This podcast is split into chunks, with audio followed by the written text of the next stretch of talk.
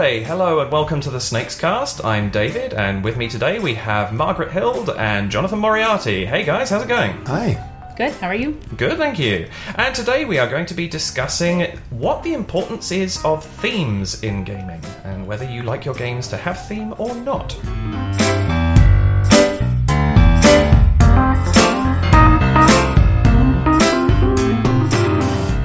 Let's start with, I guess, the word theme, which means something different on the game tabletop from what it does in literature and film and so on. I mean, you talk about the themes of books, you get things like social isolation and. Um, wow, why is that? Why is that the first and only thing that comes to mind Is a theme that can show up? Um, when you're talking about tabletop games, though, the word theme usually refers to something that in another meeting we would call the subject matter. You know, what is this game about? Is it about zombies? Is it about territorial control? Is it about violence? Is it about negotiation? Is it about business? Is it about money? Is it about ninjas? Margaret, you haven't been on the show before. It's really nice to actually. We've been friends for a while, but it's really good to actually get to see you on the on the SnakesCast. Yeah, this is really fun. Yeah, it's a little So- different. You have a sort of a, a different relationship with themes and games than from what I do. What Mm-hmm. what is it about themes that you like or don't like in, in your tabletop games?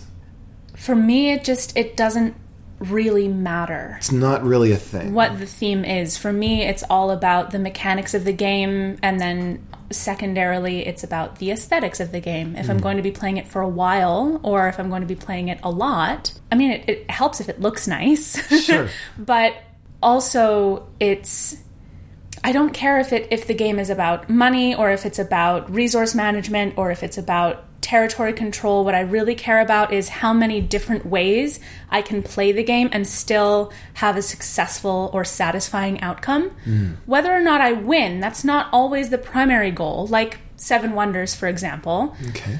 The the This last is a game time about building a civilization. Yeah. Where you've got your own little Bronze Age society and you're building aqueducts and statues and armies and so on. Yeah, and the last time I played it, I didn't win, but I felt I had the Hanging Gardens of Babylon as my primary city, and I felt that my actual civilization was very well balanced. And for hmm. me, that was very satisfying to know that I had a library and a bath, and I did have some, you know, military protection, but it wasn't enough to win the game. But I didn't really. That wasn't what the civilization was meant to do. It was meant to be a thinking civilization, a, a contemplative people. It's interesting because everything that you're describing that was satisfying about your play of Seven Wonders is thematic rather than mechanical. you didn't talk about how you noticed that the player on your left seems to be seemed to be taking a lot of the green cards. Which in the game are to do with science and technology, so that mm-hmm. you tended to draft those instead. You didn't uh, say, "Well, I, I went for mostly a blue card strategy, did ones that are straight up." You, you talked about your, the culture mm-hmm. of your of your little society rather than the mechanical things. You talked about the, the thematic things, despite the fact that outwardly theme mm-hmm. isn't particularly important for you in a lot of ways. It's true. I guess that would be one of my rule breaking games in mm. terms of in terms of the the theme of the game itself is what makes it satisfying to play. The civilization building element of Seven Wonders wasn't what attracted you to play it in the first place. Then No, it was. I mean, I sort of accidentally ended up playing it. It wasn't. it was a game that I was like, okay, I guess we're all playing Seven Wonders. Why not? I haven't played it before. Let's see what this is all about. And I, I wasn't interested in, and this is something to do with myself as well. When it comes to playing mechanics, I, I'm not necessarily focused on what other players are doing. Like I don't have that bloodlust for trying to screw other players over. Um, I'm very interested in like my personal mechanics of the game. Like how can I manipulate these pieces and these different rules to make for a satisfying playthrough? so you prefer to interact with the game rather than your opponents. Would you say that that's In a sense, yeah. Take Azul for example. sure? very very beautiful abstract game. These my- gorgeous tiles. You use them to build patterns and score points. hmm It doesn't really have a theme per se. It's Yeah, the theme is let's score lots of points. it's drafting and it's putting tiles on a board. It's it's really easy to describe to other people and it's really easy to learn how to play. But there are so many different ways in which you can use the flexibility of the game to hmm.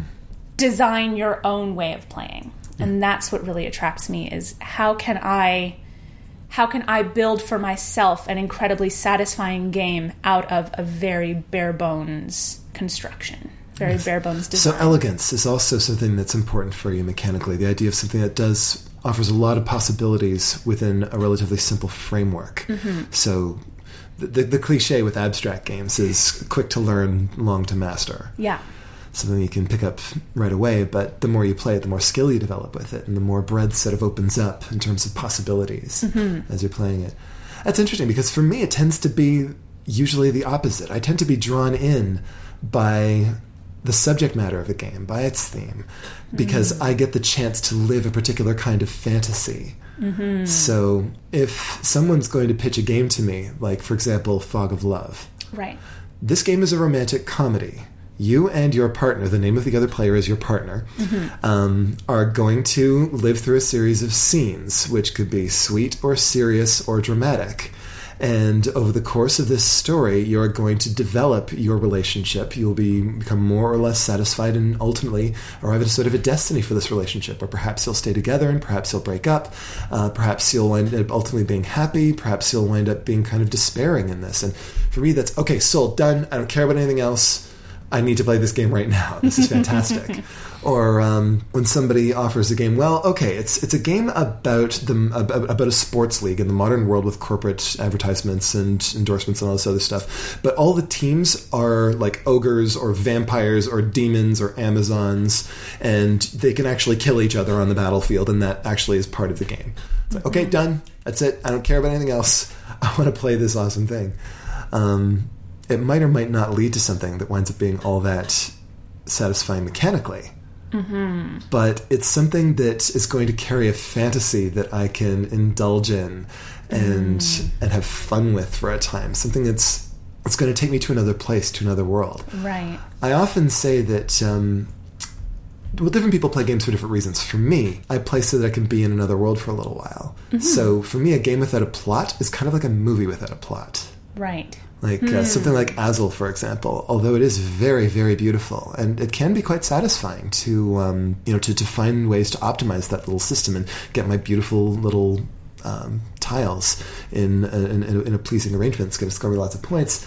It's kind of like watching a movie like Baraka, where it's just a series of unrelated moments which mm-hmm. are remarkable in and of themselves and which lead to sort of a mood and atmosphere but which don't really tell a story. Mm-hmm. I can enjoy it but it's not typically what i go to the movies for. Right. Well, with that, I think that's a very interesting introduction into what we're talking about here, and I'd like to come back on Wednesday so that we can talk a little bit more about the importance of theme in our gaming culture and dig a little bit more into what you guys think about it. And just to very quickly uh, throw out there, because I don't think you mentioned it, Jonathan, but I believe you were talking about Kaosball just then. i was indeed talking about Kaosball Yeah, it's, it's Kaosball with a k-a-o-s ball Yeah, check the uh, check the show notes, and uh, and that will be listed in there. it's, it's, for anyone it's, who it's a very very silly game i love it I thought it was Blood Bowl for a minute, and then I went, oh no, hang on a minute, that's Kaosball.